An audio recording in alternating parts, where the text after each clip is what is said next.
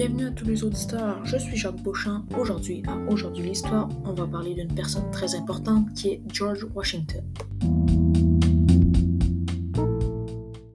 J'accueille maintenant ma première invitée, Madame Vermont, historienne reconnue mondialement.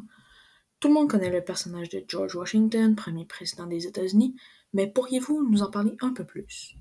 En effet, c'est un personnage important. Il a été le premier président des États-Unis. Il est né le 22 février 1732 dans le comté de Westmoreland, dans une riche famille de planteurs appartenant à la classe moyenne. Il était l'aîné de Mary Ball Washington, la deuxième femme d'Augustine Washington. De l'âge de 7 à 15 ans, il a été scolarisé à la maison et étudié avec l'église locale. Plus tard, on lui assigna un enseignant pour continuer ses études. Il épousa une femme du nom de Martha Dandridge Custis et ils n'eurent pas d'enfants ensemble. Très intéressant, Madame Vermont, mais maintenant pourriez-vous nous parler des postes qu'il a occupés? Dans sa vie? Durant sa vie, il a occupé plusieurs postes, dont chef d'armée et président. Suite à sa présidence, il prit sa retraite au Mount Vernon, qui dura trois ans. Ensuite, il décéda le 14 décembre 1799, à l'âge de 67 ans, dû à une infection à la gorge. Merci beaucoup pour votre temps, Madame Vermont, historienne reconnue mondialement. Maintenant, j'accueille ma deuxième invitée, Dr. Ohio, professeur à l'Université de McGill. Bonjour. Docteur Ohio, pourriez-vous nous expliquer quand est-ce que George Washington a décidé de s'engager dans les insurgés et pour quelles raisons? Après avoir combattu pendant la guerre de Sept Ans, Washington est retourné en Virginie pour être planteur sur la terre de son père. Comme les autres planteurs de sa région, les nouvelles règles et taxes imposées par le gouvernement britannique pour compenser pour les pertes importantes engendrées par la guerre le dérangeaient. Lors du premier congrès continental en 1774, il est élu comme délégué de Virginie et, lorsque la guerre d'indépendance éclate, il est nommé commandant en chef de l'armée continentale de 1775 à 1783. Il a été nommé pour ses qualités de meneur d'hommes et de, ses précédents avec les armes. Son rôle est de coordonner les troupes qui n'ont jamais combattu et de prendre des décisions importantes. Après la victoire des Américains, Washington n'a pas participé à l'élaboration de la Constitution américaine. Très intéressant, Dr. Ohio, mais j'aurais une autre question pour vous.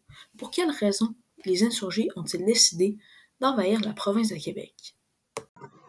Au début de la Révolution américaine, les forces rebelles envahissent le Canada. Ils occupent Montréal et attaquent Québec. Ils prennent également d'assaut certains ports de l'Atlantique. Les treize colonies veulent prendre le contrôle de Québec dans le but d'empêcher les attaques de la Grande-Bretagne à partir de la province de Québec. Ils veulent aussi prendre les munitions de la Grande-Bretagne qui se trouve dans cette région et occuper Québec pour pouvoir contrôler l'entrée des bateaux vers l'intérieur du continent. Ils veulent finalement contrôler le commerce dans la vallée de l'Ohio et étendre les treize colonies vers l'ouest. Nous savons maintenant que les treize colonies avaient de nombreuses raisons d'envahir la province de Québec, mais quel rôle avait Washington dans cette affaire? Ce sont les commandants Richard Montgomery et Benedict Arnold qui ont dirigé les militaires américains. Mais vu le rôle important de Washington pendant la guerre de l'indépendance, il était au centre des décisions importantes. Merci beaucoup pour votre temps, Dr. Ohio, professeur à l'Université de McGill. Maintenant, je passe à ma dernière invitée, Madame Alabama, professeure d'histoire en secondaire 3. Madame Alabama, que pourriez-vous nous dire sur la présidence de Washington? Effectivement, George Washington a été le premier président américain. Lorsqu'on lui a proposé ce poste, il n'en voulait pas. À la suite de plusieurs tentatives pour le convaincre, il est finalement devenu président le 30 avril 1789 à New York, qui était la capitale du pays à cette époque. Durant son premier mandat, il a fait construire le Capitole de la Nation, a fait créer une banque nationale et a fait ratifier la Constitution. La Déclaration des droits a vu le jour sous sa présidence. Celle-ci comprend les dix premiers amendements qui ont encore aujourd'hui une grande importance pour tous les citoyens américains. En 1792, il est réélu pour un deuxième mandat. Durant celui-ci, il a dû diriger le pays alors qu'une guerre éclatait entre la France et la Grande-Bretagne, deux pays importants pour sa nation. Il a ensuite été confronté à la révolte du whisky qui est née à cause de la frustration des producteurs qui avaient subi l'élévation de leurs taxes. En 1795, il a signé le traité de Greenville qui a mis fin aux guerres contre les peuples autochtones. George Washington a été encouragé à se représenter comme président pour un troisième mandat, mais il a pris la décision de se retirer de la politique. Sa présidence a donc pris fin le 4 mars 1797. Cet homme a vraiment forgé les États-Unis actuels, Madame Alabama. Mais j'aurais une autre question pour vous. Quel est son héritage qu'il a laissé? En effet, George Washington continue à être très important dans la vie des Américains, bien après sa mort. On peut le retrouver sur le billet de 1$ ainsi que sur la pièce de 25 sous. La capitale des États-Unis et un État sont nommés en son hommage. Une quantité impressionnante de lieux sont nommés en son honneur, comme des monts, des universités ou des sous-marins.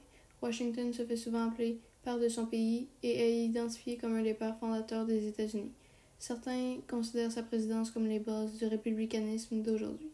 Bien qu'il n'a pas été aimé de tous et a pu être critiqué durant sa présidence, il restera toujours un symbole important au cœur des Américains. Merci beaucoup pour votre temps, Madame Alabama, professeure d'histoire en secondaire 3.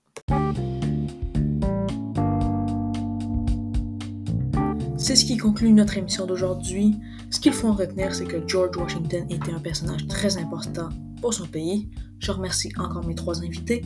C'était Jacques Beauchamp et on se dit à la semaine prochaine pour une nouvelle émission de Aujourd'hui l'Histoire.